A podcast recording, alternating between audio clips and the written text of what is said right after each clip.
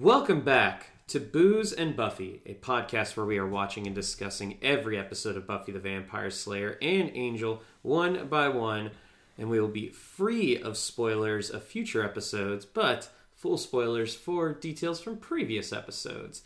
Also, listeners, welcome to the Year of Our Common Era 2023.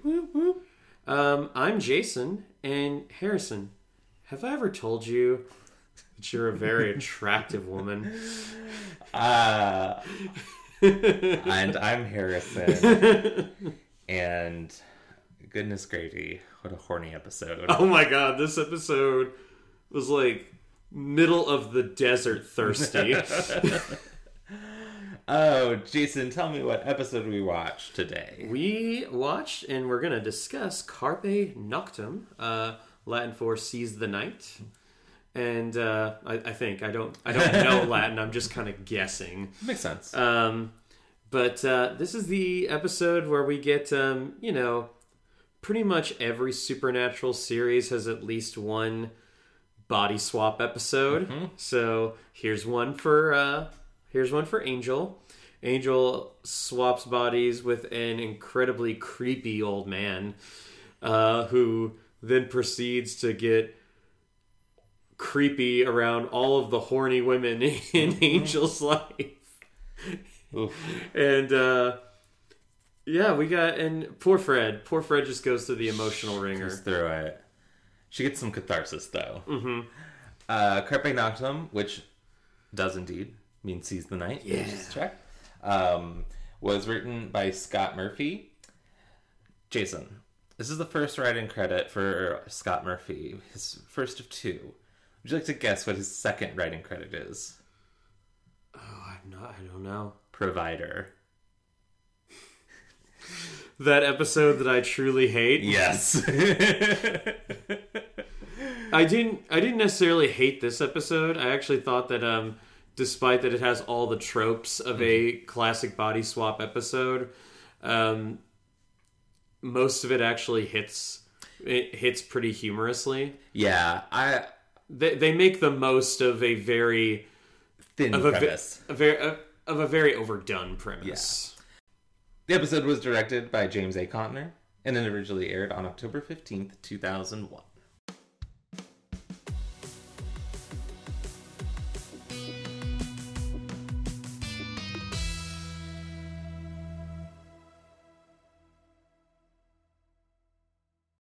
Jason, Yeah. what are you drinking? Hopefully the same thing that you are. um, I I was the provider of the drinks today. Um, I a couple months ago while I was at the liquor store, I picked up uh, a limited edition BrewDog uh, beer, uh, and it is a celebration of the Lord of the Rings. this is called the Fellowship IPA, and I had one whilst I was watching the uh, the trilogy um, a couple weeks ago on on Christmas Eve, actually. Lovely. Uh, yeah, well, uh, here in Louisville, it was like everything was covered in snow and ice. Yep. So I actually stayed in my. I had to work that. I had to work like the Friday morning when all the snow and ice came down, but after that, I didn't leave my house again until uh, like Christmas two days later, and it was wonderful. oh yeah, it's great to be w- with your family this time of year, but oh my gosh, was that just wonderful to not have any plans except watch Lord of the Rings on Saturday. Yeah, it was it was it was a little treacherous out there. We um we stayed in that whole Friday. Um, but we did have places to be on Saturday. Um, and luckily by then, by Saturday, like the the roads had gotten pretty good. Like the interstate was completely cleared. Um, and we had some lovely time with family. But but yeah, it was we actually we went to Thursday night, um, we decided to go for a walk around the neighborhood before it got like bitterly cold. Yeah. Um, because our neighborhood, as you know, is like gorgeous when it snows, and uh, we really wanted to get out and like walk through it before the snow got all, you know, messed up. Like while it was still like pristine Yeah. and holy shit it, it was i mean it was beautiful but like by the time we got back to the house we literally just did one loop around the block and by the time we got to the house our, our faces were like red and stinging like my eyes were watering and then it was freezing on my face it was gorgeous but we were like oh that was miserable make hot chocolate um Yeah, I like walking in uh in 30 degree weather and even 20 degree weather. That doesn't bug me. But when you get into like the 10s, Mm-hmm. the single digits, or in the case of Friday, the negative Negatives. single digits, that is. I mean, I, I, all of our listeners who live in like Wisconsin and stuff Yeah, are probably like amateurs. was cold. Um, but anyway, um, I was happy to bring this beer because I am very appreciative of your friendship and fellowship. ah So, cheers, my friend. Well, oh wait, Oh, we need a toast. you do need a toast Oh. although that sounded like it, that Yeah, was a great toast But oh well, yeah, but um, you know, I I also need to say that we are at the beginning of a new year, and uh, as Harrison knows, and as I believe I've talked about on the podcast before, I absolutely love New Year's. Not just for like you know the whole like oh let's party the let's party the last hours of the year away, but I also love just the idea of time this being like a time of you know starting over, giving yourself a blank slate. I mean, even if it's just some arbitrary day on a calendar, Right. It doesn't matter. I I mean, a lot of people do use it as a kind of like time to re-examine and set some goals for the next year, and Yeah. I think that's great when anybody does that. I mean, I know that we a lot of people don't really fit, uh, follow through with their resolutions, but the fact that they even make them is, I think it's good. Yeah. I think it's a very good practice. Um, so here's to the new year for all of you all. I hope that it is filled with su- successes in your goals and also just good times with the people that you love. cheers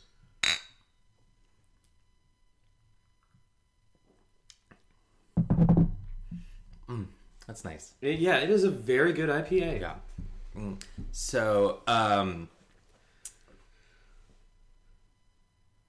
before we get into the plot, plot, I wanted to kind of follow up on what we you we were talking about in the intro of like the body swap, because as you know, talked about it before specifically in Who Are You.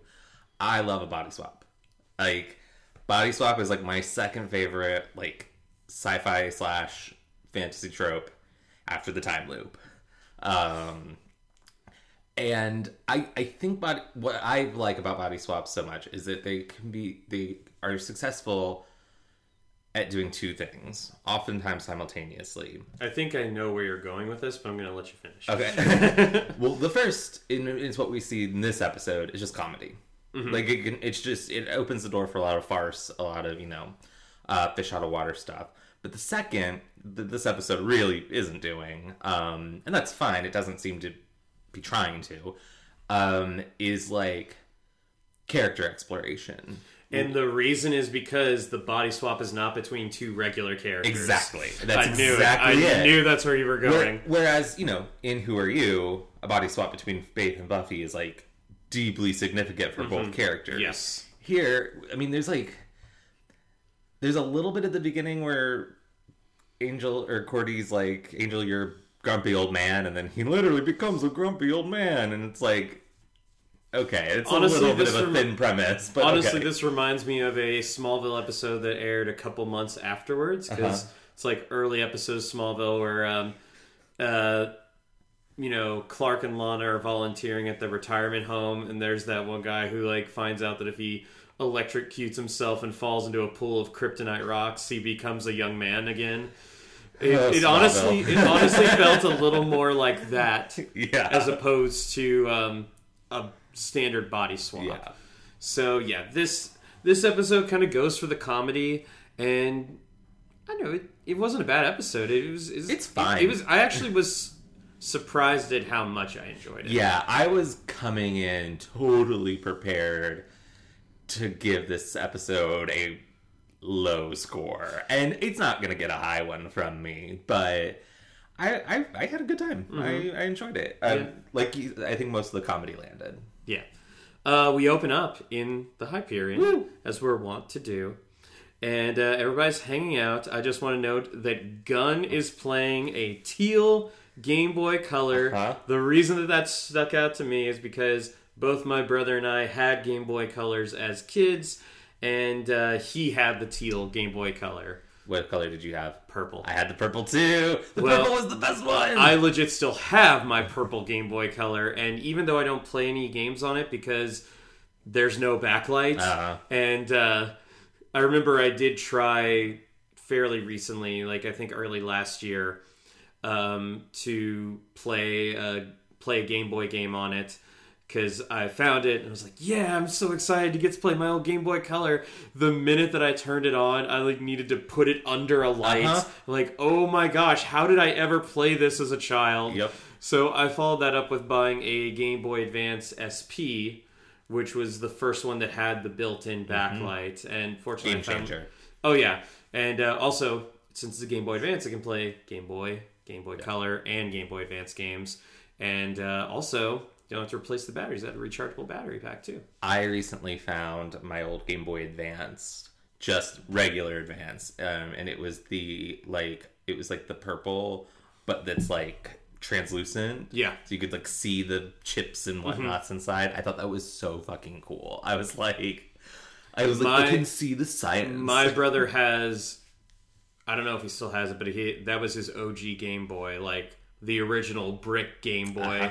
It had like the cli the transparent uh, Oh, okay. case, so My brother had my older brother had the original, but it was like the gray Mm-hmm, the like the standard. Mm-hmm. standard one. And it remember how those had the power button also had a clip that made it impossible to take the game out while the game Game Boy was on. yes, Why don't they still do that? um. Anyway, what game do you think Gunn was playing? So the silver cartridge really made me think that it could have been Pokemon Silver, but I actually don't know when Pokemon Silver came out. I think Pokemon Silver was like ninety nine. I'm looking it up right that- now. Because what the red and blue were ninety seven, right? 96 or 97. Um, yeah, you're right. 1999, November 21st. So All right, canon. It, it the, the cartridge was definitely. It didn't seem gray. It seemed a little like fancier than gray, which makes me think that it was Pokemon Silver. Yeah. that might have been because that was one of the few games that my brother and I had between us, Mm-hmm. and so I see that and I think I see something that looks like it, and I immediately think, oh, that's it. It's got to be Pokemon Silver. Yeah. I, I'm as far as I'm concerned, that's canon. Gunn was playing Pokemon Silver, and his starter was absolutely Cyndaquil. Or maybe Totodile. He, yeah, he strikes me as a Totodile man. Hmm. I think it would be a hard choice for him, though. I think he'd be like, I think he, I think he'd end up with Totodile, but Cyndaquil, I think Fire type would be like really appealing to him. But I think he would ultimately go with Totodile. Totodile was my. he would uh, never go with Chikorita. No, um, he's too macho for Chikorita. Yeah. Totodile was definitely my starter the first time I played Gold, um, which surprised me too. because my for uh, Matt, my brother, always went with the fire starter, so I knew he was going to take Cyndaquil, and uh, he took Charmander in in Pokemon Mm-hmm. Blue. In Pokemon Red, I was all about Bulbasaur, Mm-hmm. loved him, and. Uh, so it actually surprised me that I didn't take Chikorita. I just saw Totodile. I'm like, I want him. I really want him. Um, Uh, but yeah, so the gang's just hanging out, which Cordelia kind of notices. Um, or excuse me, which Fred notices. Cordelia's wearing a fairly revealing top. oh yeah, Uh, uh, more revealing than like anything that she wears throughout the rest of the episode. Um, but not quite as revealing as what Lila wears while she's leaving Angel's office. We saw quite a bit more of her than we're used Oh to my. seeing. Um, and uh, Fred is talking to uh, Fred is talking to Cordelia, who's reading a fashion magazine. She's like, "Why does women want to be so skinny?" I mean, I was skinny, but that was just because I was like, you know, a slave for five years and didn't get a lot of food. She like brings this up like four times throughout the episode in like very darkly comic ways. It's all she knows, Harrison. No, it's just so. It's like my favorite is when she's like when she's blaming herself for just walking in. She's like, I should have knocked, but I forgot because I been five years without a door. like Jesus Christ. Oh, and uh but yeah, and so Fred sees that everybody is just kind of hanging out, and she says, "Oh, where?" Or I think uh Cordelia kind of figures out that she wants to know what Angel's up to, and uh, she's like, "Oh, Angel, he's he's probably reading too. He's so deep and sophisticated." And then Angel comes out and says, "Like, there's a Charlton Heston double feature playing." So on brand. Yes. Uh, if we want to talk about the the human being that completely encapsulates everything about angry, grumpy old men, Charlton Heston. Yep. Close runner up, Clint Eastwood. Um, Yeah. I I do appreciate that this Charlton Heston double feature is not. It's um Soylent Green and the Omega Man, which are like not necessarily the Charlton Heston films you might think would be like they're, the, Yeah. the- not, not not the most obvious choices, which I like that. I actually, true. I actually would have uh, swapped out Soylent Green with Planet of the Apes because Planet see, of the Apes. that's an obvious. It, it is. It is. But It's also the better but- movie. Yeah, but Soylent Green is actually a terrible movie. Um, it like obviously the big twist is now become like it's part of the pop culture lexicon, um, and literally the entire movie is about Charlton Heston's character slowly finding out that twist, and then he just kind of finds it out at the end, and that's it. It like e- even if I didn't know that twist and found it out at the end, I feel like it would have barely landed. Yeah. It's nowhere near the twist at the end of Planet of the Apes. Um, I haven't seen the Omega Men, I haven't either. um, but uh, you know, it, that that seemed to be the one that Fred really clung on to. Uh, so nobody really wants to go see these Charlton Heston movies, which again fairly on brand. yeah. uh, but but Fred just wants to spend time with Angel. Aw. And uh, so the thing I love about this episode is that it kind of made me realize whatever you tell Amy Acker that she needs to be in an episode, she can be that. Like, I mean, her range is, and if only you guys knew how much her range comes into play, especially in later seasons. Yeah. Spoiler alert, she's in later seasons. Well, the thing is with her, yes, like her range on this show is incredible.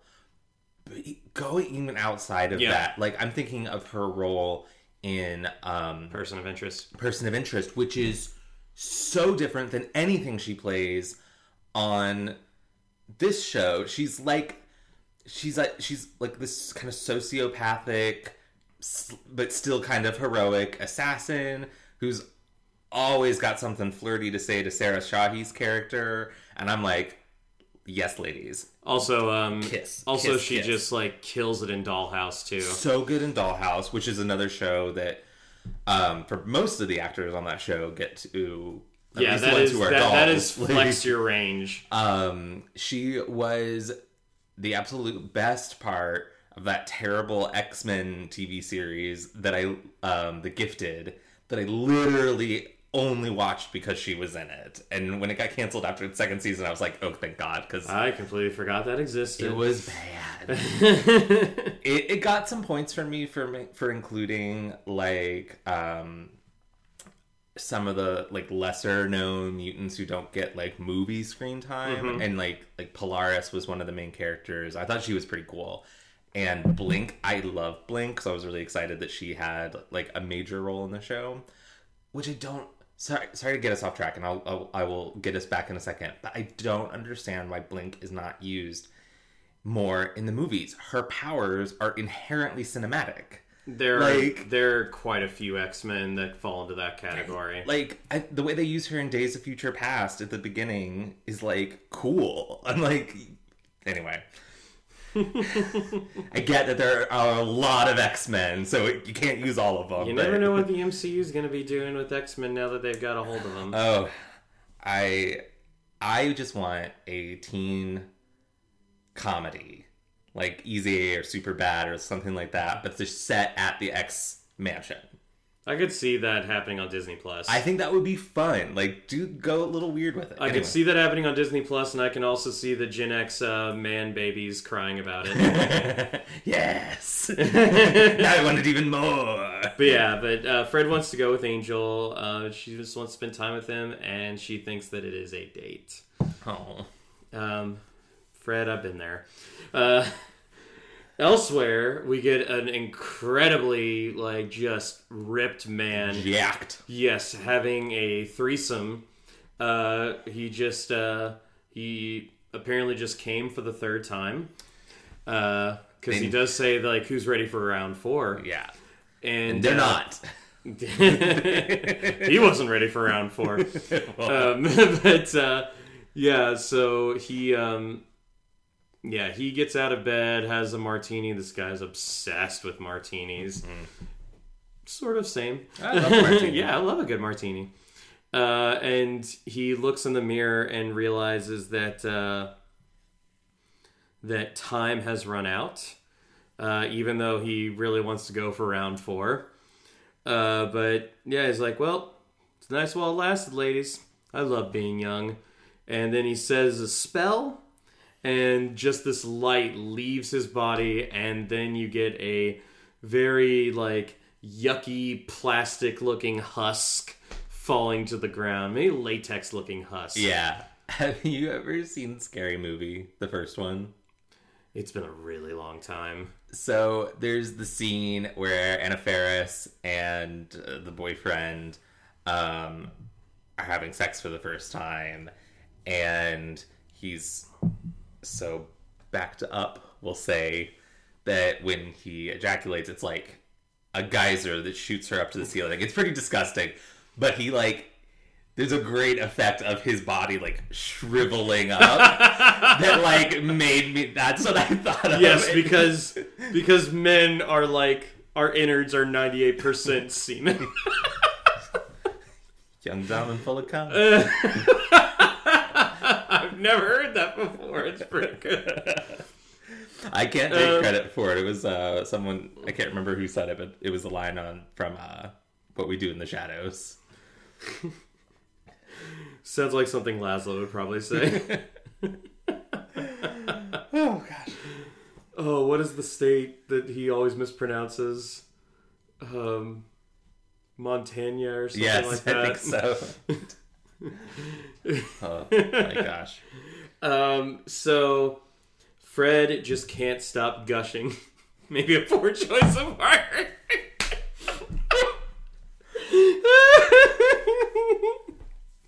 Fred's can't stop spilling the tea about uh, how uh, to Wes about how much she enjoyed her date with Angel. And Wes is just trying to keep up because she keeps going back and forth between describing what a gentleman Angel was and whatever Charlton Heston does in the Omega Man. Yeah. Um, and Cordelia sees Angel just sitting there reading the newspaper, and she's like, "Oh, you need to have a talk with Fred because she thinks that she went on a date, but it was just a movie." She's like, "Yep, she does know that, Nellet." And like, I mean, she's got the puppy dog love, and yeah, that is the best way to describe it. Um, it, it very much is, uh, you know, strong, handsome man, come and save me. Like, Yeah. that- this is like the logical progression from that. He was her literal knight. Yeah, Like and uh, and she, uh, and, you know, Cordelia says like, I mean, who can blame her? Like you're you're handsome. She like just keeps going on about like you know great things about him, which makes Angel get like a little bit of a big head. But then Cordelia immediately veers into the whole like you know. But then there's the whole thing about you turning evil and you know you're basically a eunuch. and he says, "What?" and and she says that it is a figure of speech. It is not a figure of speech. I wrote that down in my notes. Eunuch is not a figure of it's a speech. very specific word. Yes, and Angel says, "Find a better one." Uh, I agree with Angel. and I, lo- but I do love that Angel says, like, you know, that's a, that's really, it's really important that, that uh, she hears this. So when it holds up, it moves his paper back up in front and says, "So whenever you get around to telling her." oh my god, Angel. Oh man, David Boreanaz gets to practice uh, his comedy chops in this, like a lot more than he normally does. I mean, Yeah. I feel that Angel they do take the opportunity to give Angel some funny stuff to work with, but this episode's kind of almost all comedy. Yeah. and uh, and I like that. And obviously, after the body swap, you get even more just ridiculousness from David. Yeah. Oh, and the reason that I brought up Amy Acker's range in the first place was she's been several things already in the character of Fred, um, and she's been it all very well. There's been, you know, the girl who's been captive for five years, um, the girl who's afraid to come out of her shell, who's dealing with a lot of PTSD, and now she is the girl who is extremely enamored with Angel, and every time she's had to wear a different hat, she does it extremely well. Yeah, and she makes it all mesh. Like I don't feel like Fred is swinging wildly from from different personalities. It all tracks with what we've seen of her Yeah. so far. And I'm I mean, we should just uh, shout out Amy and the writers for creating such a fully realized character in what eight episodes she's been in. Seven, because she was only there's like three episodes in Pylea, Yeah, and this is episode four. yeah, seven. So She's because she's in. she's mentioned in She's- the, in the episode right before they go to Pylea. Yeah, and we see her in the vision, but yeah, Yeah. she's she's not really in it. Mm-hmm. uh, but so I mean, I mean, and it's similar. I feel like to what they did with Doyle, who also is was in but like nine episodes, Yeah. and felt like a really, really well realized character. So uh, Angel does go into the office where Fred is still talking to Gunn, or excuse me, to Wesley. Wow. oh no, I've caught it from you. Fred is still talking to Wesley, and uh, Angel's about to uh, try talking to Fred, but then decide, but then like chickens out, and immediately goes to Wes says, "Oh, have you seen this? You seen this like this guy who basically just like." Melted. Yeah, all of his insides are just gone. And Wes does say, "Oh, I saw something similar to that as well." And so all of a sudden, Angel's completely invested in, "Hey, let's let's do this. Let's figure out what's going on." And uh, Wes uh, says that the men who have died have all been in the same health club. So uh, Angel and Cordelia are going to go to the health club, and Wes and Gunn they have other leads, and they say, and in a very kind of sad but also funny um, scene, they're like, "All right, everybody know what they're doing," and so they all like leave, and Fred's just kind of standing there Aw. looking around, and uh, she's got this like sweet innocent smile on her face but at the same time you can also tell again amy's just great she you can tell that she's sad but she's like just okay i'll just uh, i'll stay here uh, someone they need to like because she doesn't really have an established role yet. Yeah. Someone needs to sit her down and be like, "What do you want to do, Fred?" Um, Well, which is interesting because it they- kind of feels like everyone everyone is so nice to Fred, but they I- haven't figured out exactly how to incorporate Well, her into. Things. i don't think that that's a priority for them right now because Yeah. you know what they do is fairly dangerous i mean we saw that in the last episode when you know they're in Caritas. but the uh but yeah and so i mean fred's trying to take these baby steps didn't help that you know when she tried to do karaoke a demon's head exploded on her Oh, um, baby. yeah. So I think that finding out something for her to do with their work is bottom priority. They're trying to help this poor girl, you know, feel comfortable in regular society before taking on the creatures of the night. Uh, we get to go back to Wolfram and Hart, and we get to see Lila and Gavin. Yay! Oh, they should kiss. As we mentioned before, they're both Oh. extremely attractive people. I And- mean, Gavin's such a twat, but like, it is funny because I do feel like a lot of my affection for Gavin stems from my affection for Daniel Dae Kim and not the actual character of Gavin. If you had a less charming actor in the role, I'd be like, ugh, get this, get this C minus Lindsey McDonald out of here. Well, I mean, it's but Daniel Day Lewis is just so charming. I mean, the person that you like, the person that you cast is important. Mm-hmm. I mean, you have to think. Uh, like, uh, what was it? Um, you have to think about, you know, Neo in the Matrix. Mm-hmm. Uh, he, you know, you think Neo, you think Keanu Reeves. Yeah. I mean, I would argue that apart from Bill and Ted, that's probably the thing that everybody associated with him at that time. Yeah. And probably for his career to come, except maybe John Wick. I would say now yeah, it's now be, it's John Wick, but that's after like the Keanu and everything. Yeah.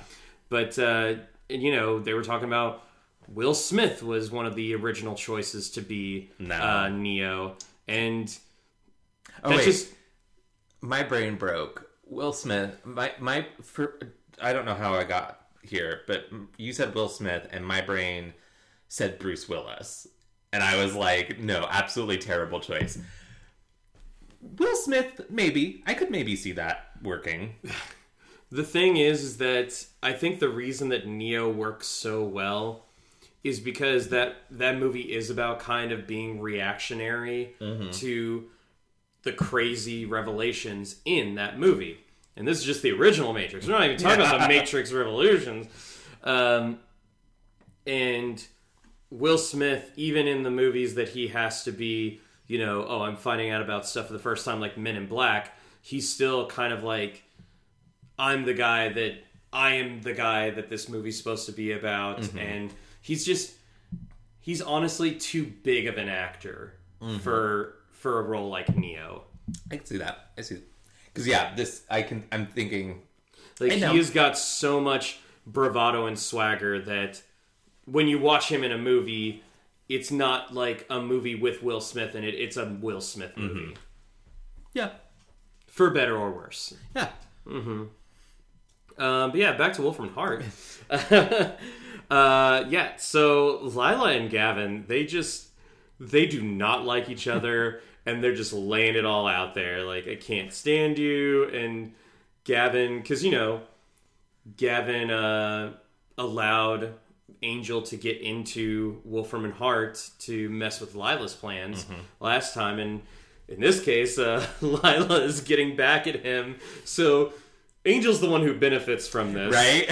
Um, and yeah, it's just so funny to see them going head to head like this because a lot of times, and I've mentioned this before when we first saw Gavin and and uh, Lila interacting, a lot of times Lindsey just didn't care about Lila. It's like I've got my own thing, and you're just in the way whenever I think about you at all. yeah. So it's really fun that both of them are just.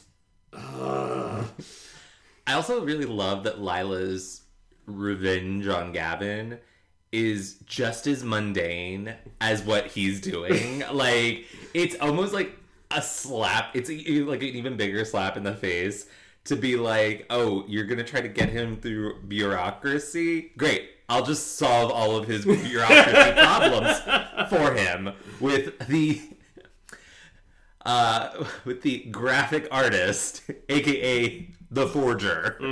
I love that the I love her diplomatic attempt, the graphic artist, and then F under forger. forger. uh, Stephanie Romanov. I mean, she's only got the two scenes in this episode, but kills it. So here we go to the health club, and all right, we've been talking about how thirsty uh, Fred is for Angel. Let's talk about how thirsty Cordelia is. just immediately. And here's the thing: it's like I wouldn't even compa- comparatively, I wouldn't even call Fred thirsty. It's like the puppy love, like Yeah. definitely. But like Cordelia is No, she's ready to climb those men like a ladder. Oh my god. First thing she does when she walks in is take off her jacket to make sure that that cleavage is front and center. Um, and and yeah, and so here's the thing that I find very strange. Well, first off, you get one of like the uh, the big things, like the big kind of jokes associated with gyms, is like how they are immediately all about getting you the membership. And uh, one of my favorite like B plots in a Friends episode was Chandler trying to quit the gym that he was that he was uh join like that he had joined in Friends. I think one of the best lines in there is like. I hate it here. Everything you have is very heavy. but uh and I love that Angel's trying to like ask some questions and this guy immediately is like, How about I set you up with a six month membership? For three hundred and fifty dollars for six months, which I did the math, is like fifty eight dollars and some change per month. So I've seen gyms. not the worst price I've I've, ever seen, seen. Yeah, I've seen gyms that are less expensive. I've seen gyms that are more expensive, and I feel like I feel like most of the time you get what you pay for when you go to a gym. I mean, Um, I went to Planet Fitness for a while, and it was fine. But yeah, you get what you pay for. And then I, before the pandemic, I switched to Well at Humana because it was literally right across the street from where I worked, and we got a discount. And it was more expensive. I think I was paying like forty dollars a month for it. But oh my god, the facility was so nice. It was so clean. Like that, right? I mean, for me, the extra like 30 bucks I was spending was worth it for how clean that place was. I can relate, but not like gym wise, but uh, you know, between AMC theater, like our AMC theater Mm-hmm. at Stony Brook, and you know any Cinemark theater that's Mm-hmm. in Louisville, they're all so much cleaner than AMC's. And uh, no, I totally get that. That is worth a clean facility, no matter what you're doing, Mm-hmm. is more often than not worth the price of admission yeah. um, there was like a there's like a boxing club um, in Louisville called Title Title Boxing, uh, and I went to like a free lesson. I really liked it, but then I found out that it's like a hundred dollars a month, Oof. and uh, I was like, you know, this is like this is like the most fun I've had working out, but I can't afford a hundred dollars a month. That's steep. Yeah. Um, sorry, I just got charged something on my card. Oh. Oh, my HBO membership renewed.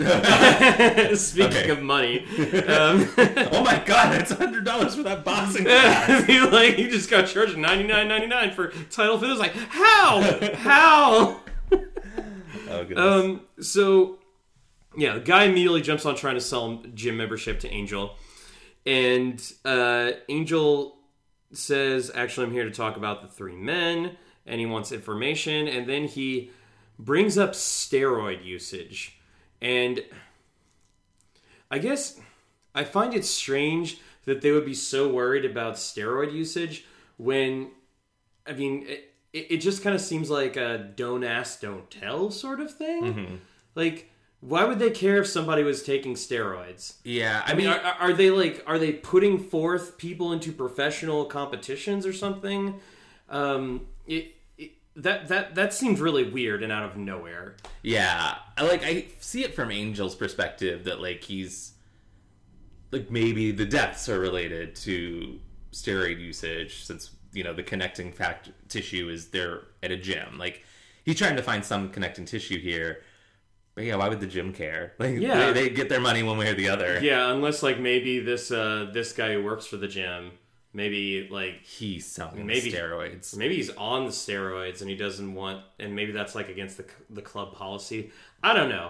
It, it all seems very strange and but hey, we we we get to the like, what we get to the meat of the matter and find out that uh all three of these men, the only thing that they had in common was they were in the same Pilates class. Angel says Pilates is that like Tae Bo or something, and this guy gives him the uh, uh, if you're exercising in 1999. Okay, well we're exercising in 2001, 2001. my friend. Yeah, Although it's it's wild to me to think that like someone who doesn't know what Pilates is, because now it's like next to yoga is like one of the most popular like kind of forms of group exercise. Well, here's the thing. I'm not too sure the specifics of Pilates. Oh. I, I've heard the term. I know that it is exercise, but I don't know, like, I, I don't know what it is. I don't either, but it's definitely. It, but the concept of it has entrenched itself in the pop culture in a I- way that I- Tae Bo I think- hasn't. Yeah, I think now CrossFit is kind of that. Yeah. Mm-hmm. That's the zeitgeist exercise right now. Um, if I had to guess. And there may even be something like glurp glurp out there. Glurp, glurp. that could be the next big thing in exercise. Um, also, this scene uh, made me think, and also the next scene after this, there's actually some really great detective vibes in this. Yeah. Very. It seems like the actual investigation part of Angel Investigations doesn't really come out, especially when you're dealing with the main overall story. It's like Remember that got- time that Angel hired a private investigator to do the private investigating? yeah yeah i um so i like the fact that every now and again it, it reminds me of uh of in the dark knight when uh bruce wayne actually does some detective work and does like the analytics with like trying to see what bullet what kind of bullet makes a uh, makes the uh the bullet indentation that he finds in that one apartment. He actually is able to use that to find. Um, it's a little confusing uh, how that pays off, but it's like this nice break in the Dark Knight that you know you only have so so, so much limited screen time, and Batman's got to be Batman. But an important part of Batman is Yeah. the detective work, which is why I love the Batman. Yeah, it really brings that yeah. to the forefront. Yeah, that is that is like the thing. It's it's a big old lovely noir tale. Yeah. My Um, mama got me that for Christmas on Blu-ray. I have not watched my 4K of it yet. Would you like to watch it sometime? Maybe. We'll Yeah. to find the time. Yeah, no, it's not I- a short movie. It, it's not. It is, but you know, it's. I wouldn't say like the pacing's as good as Amadeus, but the pacing's really good in it. Yeah. But when I was done with that movie, I was like, okay, that actually felt a lot shorter. Um, to those of you who are confused, I use Amadeus as my benchmark for how a long movie should be paced because Amadeus is three hours long. Yeah. Like it's right at the three hour mark. But it never feels like three hours when I watch it. It is so well paced. Mm-hmm. And then I think most people who watch it at the end, they're like, holy crap, that was three hours? Because it mm-hmm. just goes by. It's like the complete opposite of the Wolf of Wall, Wolf of Wall Street, which feels like is also right at the three hour mark, maybe even two hours, 59 minutes. But it is, you feel it. like, you definitely feel every minute of that movie. Um, which may be the intention of Scorsese, who's to say. Um, while Angel is checking out the uh, Pilates class, he does see he he stop first. He stops by uh, Cordelia, be like, "Hey, finish up your work, and then like come and pick me up." Because he, while he's in the Pilates class, he sees like the f- glint of some uh, binoculars Yeah. from a from a retirement home across the street. Some real rear windows. Real rear window shit. I wouldn't even say it's Rear Window because James Stewart, like Jimmy Stewart's character, wasn't trying to be. A creep. He was just bored. Yeah, the, like uh, Marcus is a creep, Yes, Marcus. like a really bad creep. I don't like this dude. Uh, who's played by Rance Howard, the father of Ron Howard. there you go. Yeah. Grandfather of Bryce Dallas. Yeah, Huh. that's a that's a strong family tree there. Mm-hmm. Have you? Um, there was uh, an interview with Ron Howard. He was talking about he would potentially be interested in getting back to acting if it was in a film directed by Bryce, who is really becoming a great director. Yeah, I don't know. Right. Did she did she really do any directing before her Mandalorian episodes? Not that I know of. Because like you know when she started, her Mandalorian episodes were incredibly well received. Yeah. Um, but I saw some people being like, ah, Ron Howard, reverse Nepo baby. Lord. Um, yeah, and Angel says like, "Oh, bring the car around and pick me up," and, and Cordelia just says, "That's just a guy that I work with," because she's got about five, five guys who are perfectly cast as gym bros. yes. Like these are these are fuck boys to the max. These are guys who not just work out of the gym, but they hang out at the gym. Mm-hmm. Like they this is where they bring their like their protein shakes to have lunch at. And I'm not trying to I'm not trying to bag on these No guys at all. no shade. This is yeah, no, if that's your thing, you're probably in better shape than me. But it is a type and they they got really good with casting the type. And uh, Cordy is gonna get all of their numbers. I firmly believe that she went home with one of these guys that night after she left the hotel. I I I fully ever told you what an attractive man you are, and you yeah, eat your heart out, Marcus. Cordelia's about to get five guys. and not the burgers. um, and uh, so Angel like goes to the goes into this retirement home, goes to the uh, also like I mean the fact that he's able to determine which room it is just by looking at the outside of the building. I've never been able to understand how characters can do that because that's uh, I mean, I don't know. I feel like you just gotta count the windows. True, but I feel like it's very because then you have to tr- like transpose that on being inside. It just seems like a whole lot of do- work. I couldn't do it personally. I like the this idea. is why we're not investigators. I like the idea that he goes like, "Hey, do you have a resident who's a real creep who loves staring at uh, the gym gym people?" Oh, you mean Marcus? Yeah. but it, he does find an old man who's named Marcus Roscoe, and uh, he he asks like Marcus, "Oh, do you recognize these?" And again, this is what I was referring to is like I like the the back and forth that the two have. Um, that uh, oh, have you seen these men? And Marcus says, uh, "No, I'm more of a girl watcher myself." creep. Yeah, that's just this is ew. Yeah. Although we know that that's not true. He's specifically like he is looking for the men. To I think- scout them. I think like as I, mean, I'm sure he's looking at the ladies too. But Yeah, like, but uh, I guess he realizes that oh, I'm either a pervert or I'm the guy who's kidnapping these men's bodies. So I'll go with pervert. yeah, I'll go with pervert. I can't get arrested for that to a point. yeah. Um, and uh, he like Angel notices that he's got some like weird urn and stuff, a whole bunch of like occultish stuff on his uh, on like a shelf. And uh, Angel and uh, Marcus looks at Angel and starts like trying to use a spell. And Angel's just kind of smiling. And I like here's how the Buffy wiki uh, phrases this. He quickly realizes that the old man is practicing some magic to, sw- to switch bodies, but when the man starts to recite a body swap spell to use on Angel, Angel contemptuously starts to tell him it won't work, dot, dot, dot, but it does.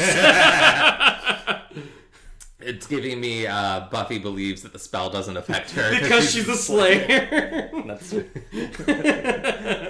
that is a wonderful trope that I love. Like a recurring gag that I just love. Oh, I must not be affected because I'm the Slayer. she makes out with Spike. Uh, yes, Angel realizes that he's in the body of Marcus. Marcus and Angel's body headbutts him immediately, uh, and he leaves. He sees uh, as he's walking on the street, um, he sees uh, Cordelia, and uh, she's like, oh, "Get in the car," and uh, he's she's like, "We're going back to the hotel." And he's like, "Oh, we're going to the hotel." Usually I have to pay for this. Yeah, he's like immediately, and he. This is the first of three times that he uses his phrase. Have I ever told you you're an incredibly attractive woman? And she's like, okay, weirdo.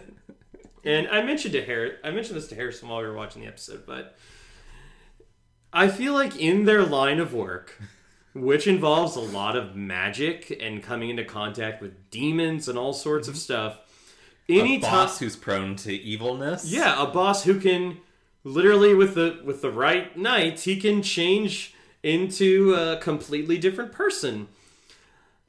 I feel like any strange changes in personality, which I would definitely consider this exchange, should like she just kind of shrugs that off. Everybody shrugs off all of this. Um and you know they they barely it takes them a while to even think that Angel's gone to Angelus. Yeah. So I feel like this they should be on the lookout for red flags. There are a ton of red flags. Um, Cordy does mention it, when they're at the Hyperion that she thinks he's acting weird because he's like deflecting uh, his conversation with Fred. and I'm like, okay, it's still a reach for me. It's that's Mm-hmm. not enough for like. Uh, but I do like the idea that Cordy just thinks Angel's being a baby about not wanting to talk to Fred, so he's acting out like a child. And I love how, like, in the end, Cordelia is the one who does a lot of the explanation. I'm like, you know, I hate to side with Angel just being lazy and immature, but if you had had this conversation, poor Fred wouldn't have gotten I know. I, I do agree with. I mean, it is Angel's responsibility. He Mm-hmm. should have done it. But I do agree that Cordy probably did a better, much better Yeah. job. So, uh, you know, when. So Angel gets back to the hotel with Cordelia. He doesn't know her name. Uh, all he knows is Angel's name. And uh, he's like ringing the bell. And uh, it's like, where's the service? Geez, must be a slow night. And. And fortunately, he looks down and sees everybody's business cards. Um, and she's like, "Oh, you need to have this talk with. You need to have a talk with Fred about like you know her being like her having her, her crushing on you." Yep. And Important to note, though, she never uses a pronoun. yeah, she Uh, just says Fred, and Angel says Fred. Fred has thing for me, and immediately assumes. Let's say the things that they're too afraid to say on Angel. He assumes that Fred is that Fred is a man, and that Angel is gay. He looks down at his clothes and goes, "Of course." I should have known. Oh, I got a good oh chuckle out of that. man. Um, I'm not bothered by the gay panic jokes in this episode. No, because they're yeah, all like- coming from this detestable person. yeah, and it's and it's kind of the same thing when uh, you know Gunn brings food for everybody. And he just like immediately seems like, "Oh, thanks, bro," and gives him like the Oh. money. And I'm like, "Of course, we can't just have like good old fashioned gay panic. We've also got good old fashioned racism too." Oh. I do appreciate that Gunn's like Whatever. weird. Fucking weird, but I'll take the money. I think at that time he was like too busy thinking about uh, getting to uh, getting to talk with those sex workers. he he was really concentrating on his strategy for his upcoming battle with Whitney um, and her Miltank because it's such a beast. You gotta wonder where where he is. You know, is it weird that I've never like on my original playthrough? I think I beat her on the first try, and um, while it was a tough battle, I'm like, okay, well, I mean, at least I beat her. And then after like every other time that I went up against her, whenever I replayed it, it was uh, it, it didn't seem that hard. But people talk about her like she's the hardest gym leader Well, there is. If you if you know going in that she's going to be tough, and you you appropriately level up and make sure you get trade that for that uh, Machop, um, she's not that bad. But if you just go in blind on a first time playthrough, especially when you're a kid, she's gonna because that I mean that Miltank is has really high defense and knows rollout. So if you're not prepared for that, I think um I, I think when I went in I had uh Geodude. yeah, Yeah, so um yeah, I think rollout either did like standard damage or just wasn't very effective. But uh and then like Geodude maybe had like a rock move which would have been super effective against that. Yeah. So interesting. Um, when we were playing, oh, we're such I know. nerds. when we were playing when uh, the remake of Diamond and Pearl came out, um, we got it. John got it for me last Christmas, and he was playing it, and he got to the third gym leader, um, in that one who is uh, a fighting type, and she's got her ace is a Lucario that knows Drain Punch, and it's holding some sort of item that makes any like draining type moves like double effective. And John getting so frustrated. Oh no! There's a if there's a Pokemon battle that you can't win, that is like the that is the thing that can set off anybody. Oh my god, he played it. He he did it like four times in a row and kept losing. And he finally he was like, I just have to stop. I have to turn it off. I have to take a break for a couple days and like come back to this. Been there. because I'm getting so mad. And, and in fairness, I I lost that that battle once or twice as well. Like it is hard, but Mm-hmm. gosh. Anyway, Uh, so the next morning, uh, Angel is uh, basically Angel spends the night in in uh, Wes's office. Excuse me, Marcus as Angel. For, I guess from this point on, let's just call him Marcus. yeah, Marcus spends the night uh, looking up just info, any info that he can find. Uh, Cordelia comes in and uh, sees him like asleep on the desk, and he's like, "Oh," and she's like, "Have you had that talk yet with Fred?" And he's like, "No, just like." I just, uh, you know, was working down here, and she's like, "You didn't even go up to your room." He's like, "My room, right?" Come on, Cordelia. I mean, I get that it's all in service of the episode, but this just seems like something that you should be prepared Yeah. for. Um, I would buy this ignorance in season one. so They've yeah. been they've been too close for too long. So Wes comes in, and Angel just assumes that Wes is Fred, and he and he has this conversation with him that is just hilarious. I I feel like I- feel like gay panic is obviously it's a thing that's much more present in shows of this era, Oh, like absolutely. uh, like your friends, like your um, like this. Uh, I mean, we've had it on Angel and Buffy Yeah. occasionally. But uh except like you know i feel that spike is kind of okay with it. Like he never has gay panic. It's just like oh yeah sure. But um for some reason this this didn't seem harmful. Like th- this didn't seem mean. But then again i am saying that as a straight person. I, no, but I agree, and I mean, and listen, your mileage may vary. There Yeah. might be people Yeah. out there who are like, "No, this is gross, and I hate it," and like, fine, like that's that's totally your prerogative. But i, I this do- guy's just so detestable. He is, but props to Marcus though. This may be the only time I say it in the episode. Props to Marcus. He does try to make this conversation, no matter how genuinely he feels about it, he tries to make it a decent conversation, gives him like a, a handshake and a hug and everything. And yeah, he does try to let him down pretty gently. I, I know it's it's actually like Weirdly sensitive. such a detestable man, and yet I guess it could be a little bit of maybe misogyny that he sees like a man as a like oh I care more about a man's feelings than a woman, but maybe I'm just stretching. Here. no, I that tracks. Okay. Like, we, we can't be we can't be good about this guy. We gotta we gotta point out that he's an asshole. Um, Gunn shows up uh, with breakfast for everybody, a lot of breakfast burritos and coffee, and uh, and as we mentioned, Angel like puts some money in his in his shirt pocket. Is like, oh, thanks, bro, and Oof. and he's like, uh, okay, and I really wish we could have seen like a dawning realization on Marcus's face when when Gunn doesn't leave and they're talking about the case.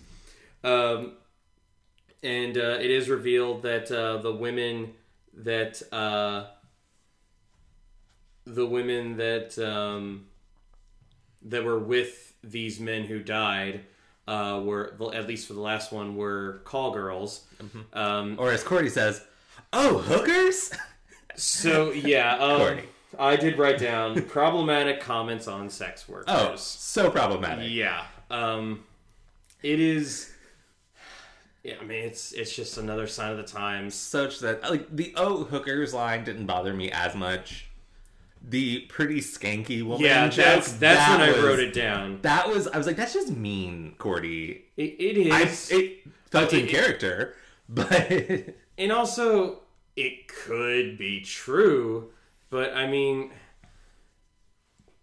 but then again, just like gay panic, that is yeah, something that unfortunately was very present in these shows and on at this time. And honestly i'd say is with sex workers that's pretty much been a huge thing Yeah. to this day. Um, i will say i think in the last couple of years especially during covid um, when because I feel like there was like a big kind of rush to defend sex workers.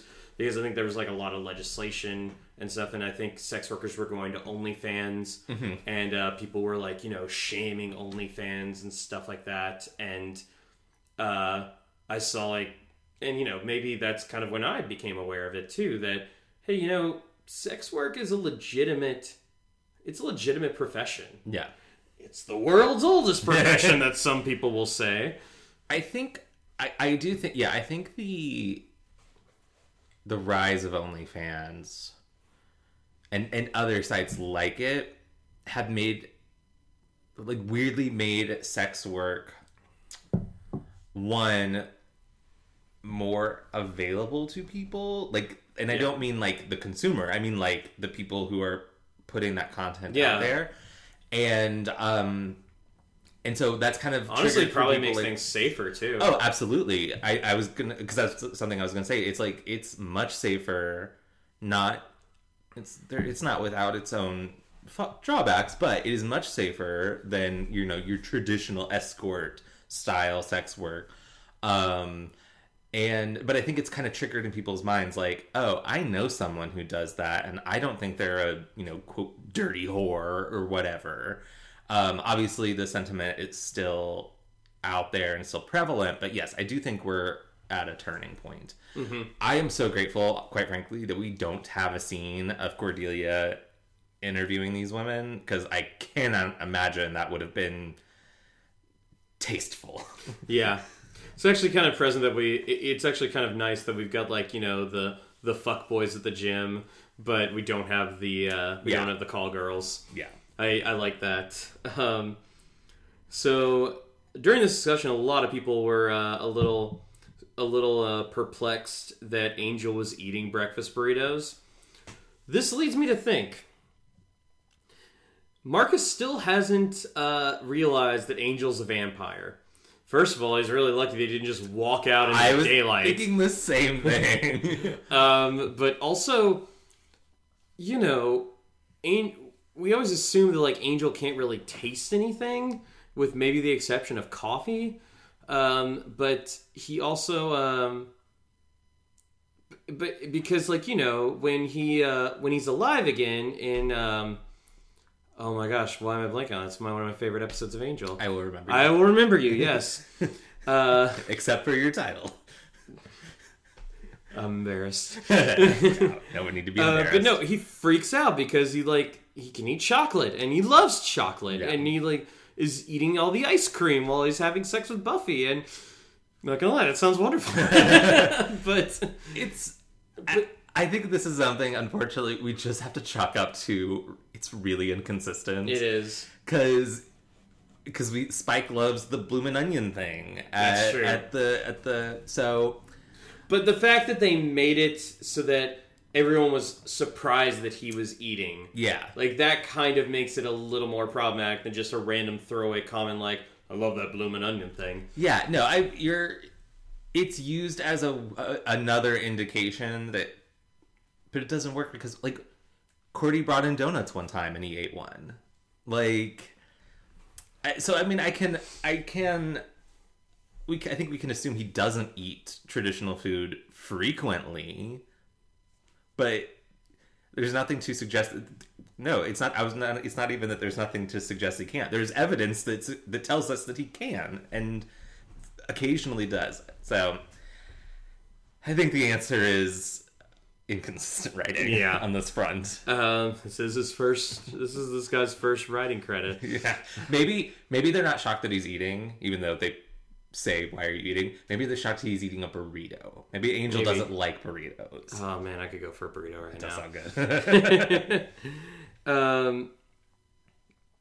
Uh, by the way, like uh, while while Angel while Marcus was looking for through stuff through Wes's office, um, Angel and Marcus's body does try to call the hotel, and uh, you know Marcus is the one who picks up and is like, "Oh hey buddy, yeah, uh, have fun with uh, Ryan," and uh, then like destroys the message tape that uh, the original call went to.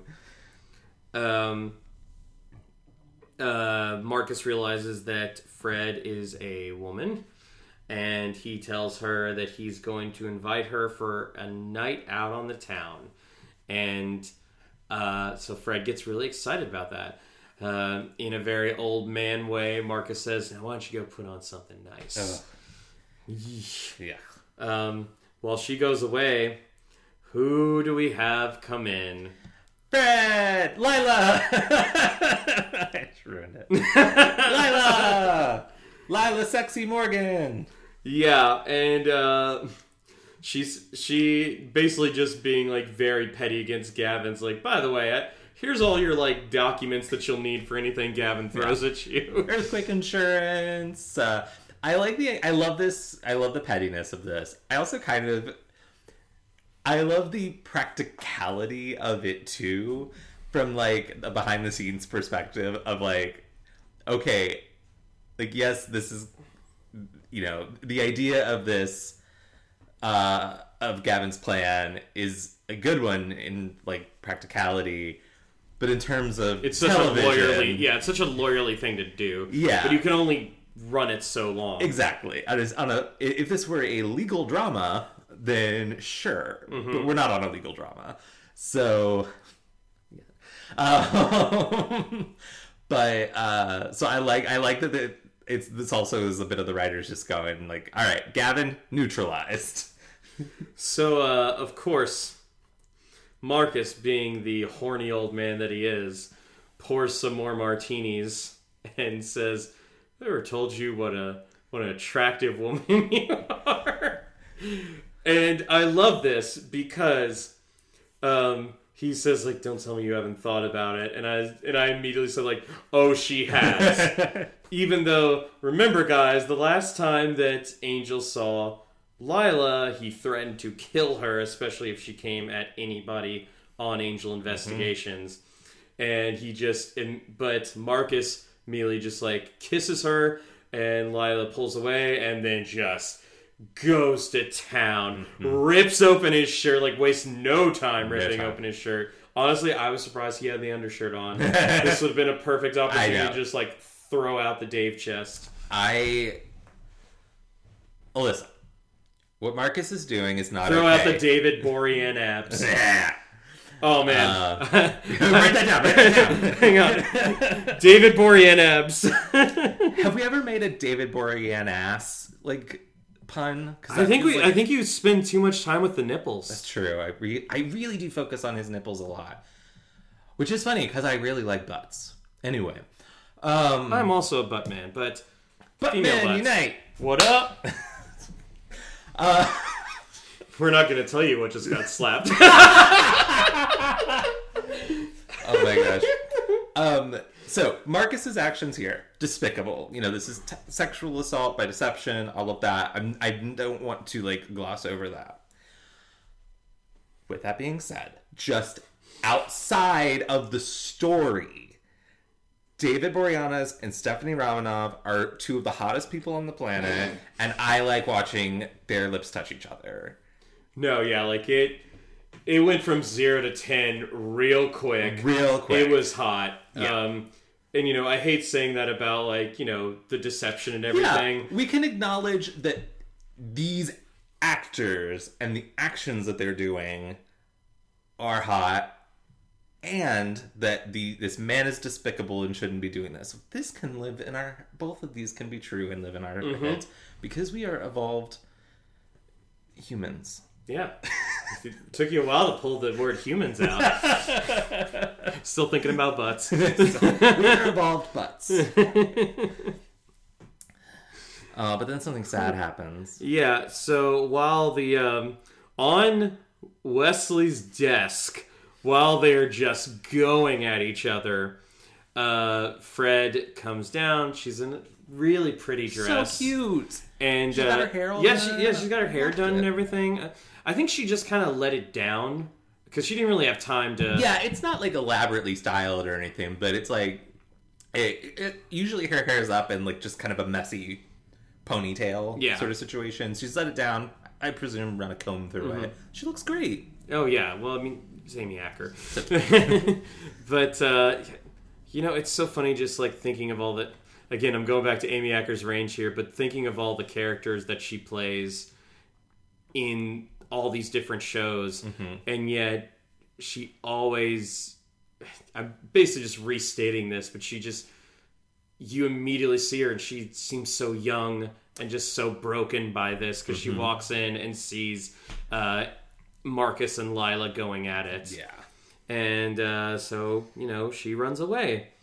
And uh, this uh, this necking uh, gets uh, triggers um, the vamp out on uh, on Marcus. And he bites her neck. And that kind of throws Lilah out of the whole like what the hell? Yeah. no. And then like leaves and uh whew. yeah and she does like threaten him and uh you know marcus is confused and he like puts his hand on his head as one as a confused man oft does feels the bumps feels the ridges puts his hand in his mouth feels the teeth and he's like what the hell um looks like he pokes a hole in Uh-huh. his in his thumb and like you know drinks the blood like huh pretty So- good. Pretty good. Yeah, I guess it's like the uh, the vampire equivalent of some people liking the smell of their own farts or something. Interesting. Have you never heard that? I know I have heard that. I just it just wasn't the wasn't the comparison I went to immediately. What, what comparison would you use? I, I didn't. I didn't have one. I I'm not saying you're wrong. I'm just saying that's not what I expected. Um, it, he's he wants to know what's going on, looks in a mirror, and of course sees nothing. Yep. Always a great effect. I love it. Meanwhile, like you know, well, after his uh, phone call fails because uh, the orderly Ryan at the uh, at the retirement home says like, "Oh, you know, you've been getting out of bed like all these times, you lose your phone privileges, and uh, you know, you keep pretending that you're like this skateboarder or this bodybuilder or whatever." So.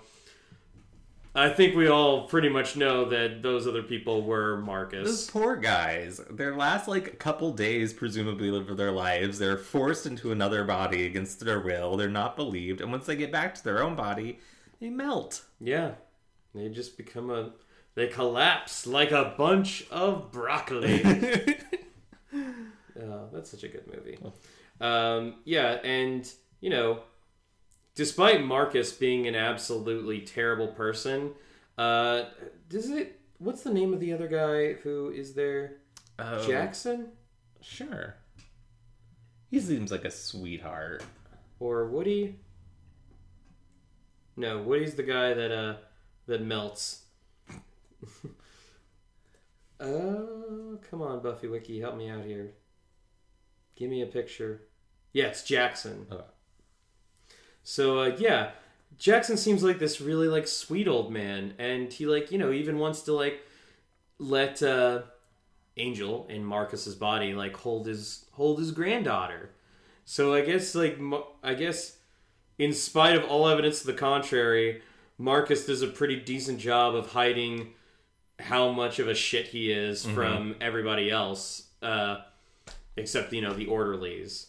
Um, but yeah, and basically in Marcus's body, Angel's just trying to figure out a way to get out of the retirement home. um, Which is so funny because it's such a mundane, like. he really is because he like he doesn't he isn't able to do anything. Um, and uh, so yeah, so his plan is to pull the fire alarm and uh, to distract the guard so he can make his way out. He pulls the fire alarm, but it causes so much excitement that it gives Marcus, Angel Marcus's body, a heart attack. Apparently, his fourth Jesus. and uh, can't really escape when you're having a heart attack. Right? Kind of Um, stuck there. Yeah, he wakes up in like uh, in his room, and uh, I do like the little like line that they threw in when uh, Angel and Marcus's body like thinks about his heart is like, oh, it's beating, and uh, kind of a throwback to I will remember you how Buffy's favorite thing about Angel being alive was the sound of his heart beating. So it's, it's nice. Uh, but yeah, they say you can't really uh, can't really do this anymore. Like next heart attack might be the one that the one that kills you. Oh, you know what? That's so interesting, though. I hadn't really thought about this. Is they say this is his fourth heart attack? This is also his fourth. Oh yeah, Like- yeah, yeah. This is his fourth body swap, so pretty sure that like the body swaps are what are causing the heart attack, Yeah. even though they don't explicitly say it. Yeah, I think that's that seems accurate to me. But uh, Marcus uh, goes into Angel's body and puts on Marcus while in Angel's body puts on the worst shirt ever. like it's got really Yeah, like it, it's frills, but just like in the center, it, it really does feel like he's about to be on the cover of an adult novel that's like three dollars at Walgreens. yeah. The the shirt, the color is nice.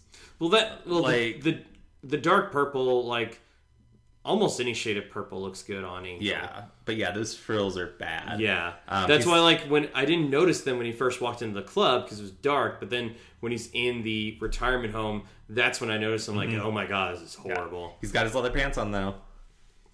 Does he have leather pants on Uh-huh. in that? Okay, Yep. You. that means he's evil. that means he's not Angel. Um. So, and you know, now at this point, Marcus has done some research and he knows that he's a vampire, and uh, And he's he fucking stoked. Yeah, well, I mean, he gets to be young forever. Um, he he decides to be Mister Steal Your Girl at the club, and uh, basically like just starts uh, takes this girl outside, starts making out with her, and you know her boyfriend and his friends show up, and first you know the girl's totally into it, but then uh, She's like, it's so hot if my boyfriend catches us. oh like, okay, yeah, lady. but then you know then when her life's in danger, that's when you know that loses the Yeah. loses that nice little sheen. Uh, yeah, and, and uh, you know all of the guys come at Marcus, but Marcus, having the body of a vampire, is able to take care of them quite handily. And then it's like, there's something I got to do first, and then just jumps off of like uh, jumps off like what I assume is just a high level place onto like a lower street level. Yeah.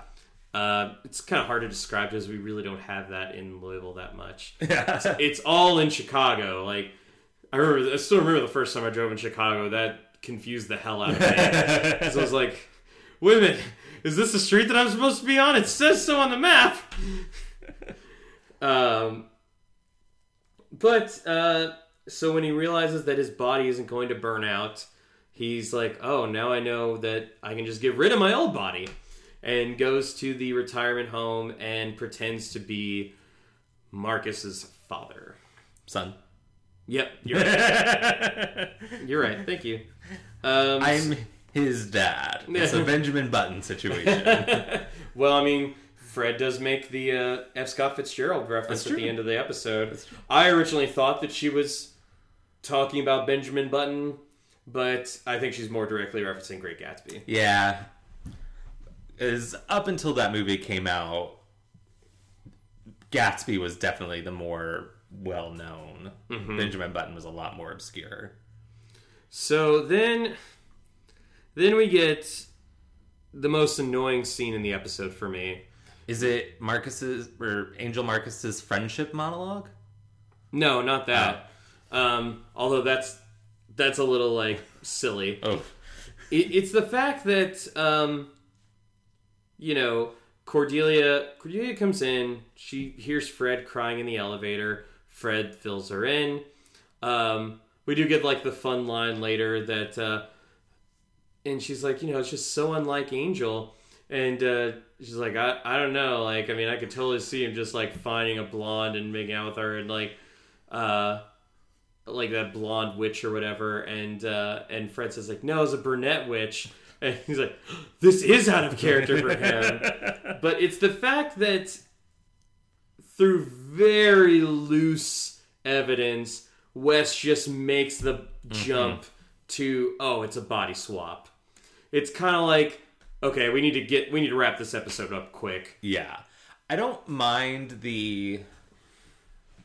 I don't mind that that we get to the. It's not Angelus because why would he be researching vampires? Like, No, that, that- works for me. Yeah, that But does. The rest of it is like, whoa, that was That was quick. Yeah, when yeah when when Wes is like, oh, not like not like you think he's been infected by something. Like what's in him? It's like it's not what's in him. It's who's in him. I'm like, really, Wes? okay. I know you're smart, but Yeah. Um, and then, uh, you know, Cordelia then remembers that, like, oh, you know, Angel and I were together the whole time we were at the health club, you know, except for when he went to that retirement home. And, uh, you know, Marcus is about to kill Angel. Angel uh, says, like, oh, you know what? You didn't have friends. four of them right behind you. And all four of Angel Investigation are, are behind him.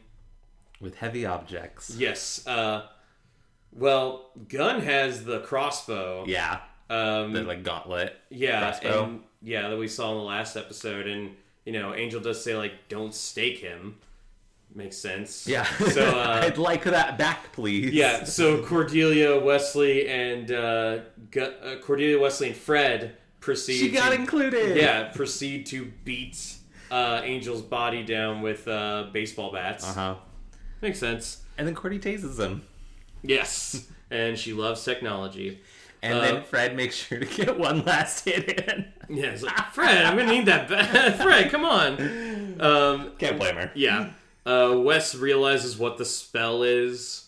Um, he's like, "Oh, is there an orb?" Like, "Oh, of course, it's this Algarian conjuring Sure. body swap," and uh, they are able to swap back, and Angel uh, smashes the orb so that you know Marcus can't do it again, and uh, you know they all decide to leave, leaving Marcus in the room, and he's just like, "Oh, you're all pathetic, you're all pathetic," and then starts having another heart attack. Oh, if they were pathetic, how could they look so cool walking down this hallway in a in a badass V formation?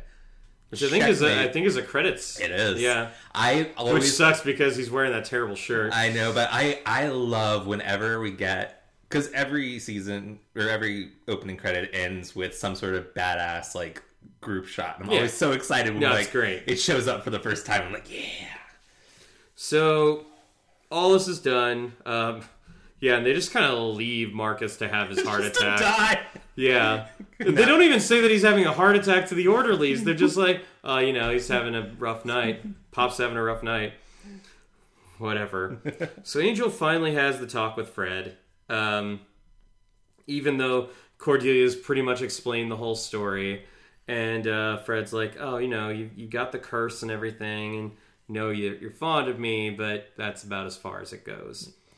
And uh, this is interesting. Um, that uh, the Buffy wiki says that she talks poignantly about the beauty and the pain involved in loving. But she is interrupted as Cordelia rushes over to tell Angel the good news that Buffy is alive. What? We, we talked about this. We can do events from previous episodes. and um, so Angel just immediately runs to the phone, and Fred's just kind of like, Buffy?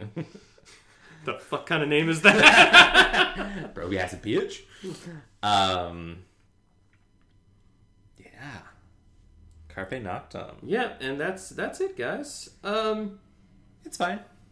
It is it is just fine. um, uh, yeah, I'd have to say that pretty much kind of what I said throughout. That yeah, it's a body swap episode. It's um, it has the weakness that you pointed out that it's a body swap between a random guest star Yeah. and uh, and a main character instead of just two main characters. So I. Uh, it, it, it does like not have that character building. All we really get is kind of this brief romance that this one-sided romance Yeah. for Fred, uh, which she then pretty much kind of gets over. Yeah. Um, And I'm glad we put that to bed. It was Yeah. cute, but it. it I, this is a good time for yeah, it to it, end. it- that is something that if it lasted longer than an episode, it would feel drawn out Uh-huh. and just a waste of time. yeah. Um, yeah, I think that there's some really funny moments in here, uh, which doesn't make this like episode a total like bust, but um, it does just kind of seem like a, and you know, there's some hot stuff in here too, uh, but it just it's not a strong episode in any way. Like Yeah. it really doesn't move the plot of anything forward. Um, you know, we're still waiting for for Darla to show up. Um, and uh, yeah, so I think I'll give it. Uh,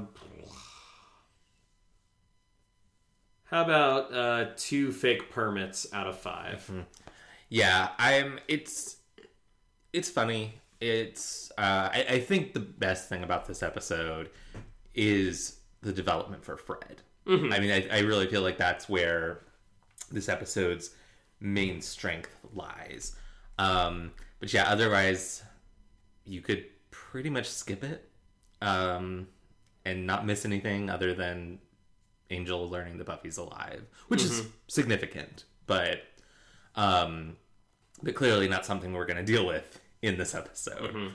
So, um, yeah, I'm going to give it, um,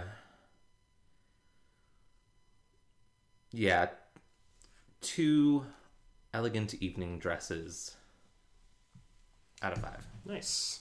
All right. All right, well, sir, why don't you take us out? Yeah.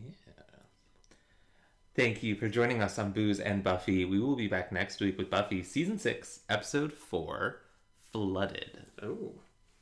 I'm Jason. You can find me on Instagram at YamiJ357. And I'm Harrison. You can find me on Instagram at Harrison Alexander Coffman and on Twitter at Harrison Coffman. That's C O F F M A N. You can find us on Facebook, Instagram, and Twitter at Booze and Buffy, or you can email us at boozeandbuffy at gmail.com.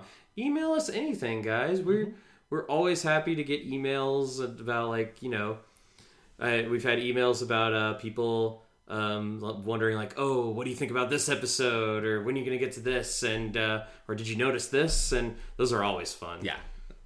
Um, uh, also, don't forget to smash that subscribe button below. That's so stupid. I'm sorry.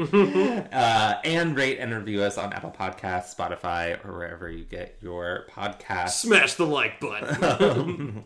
uh, ratings and reviews are just very helpful to uh, help us find more listeners. yeah. And listeners like you. This is, and we get, we really appreciate the support from viewers like you. Each week, we like to give a shout out to a worthy charity or nonprofit. This week, we're highlighting Woodwell Climate Research Center. Woodwell Climate Research Center conducts science for solutions at the nexus of climate, people, and nature. Solutions that are urgently needed to propel us toward a more equitable, healthy, and sustainable world. Originally founded as the Woods Hole Research Center in 1985. Come on, man. No. They have a track record of partnering with a global network of communities and leaders for just, meaningful impact to address the climate crisis. Visit www.woodwellclimate.org for more information. And as always, go slay. And be gay. Goodbye. We love you guys.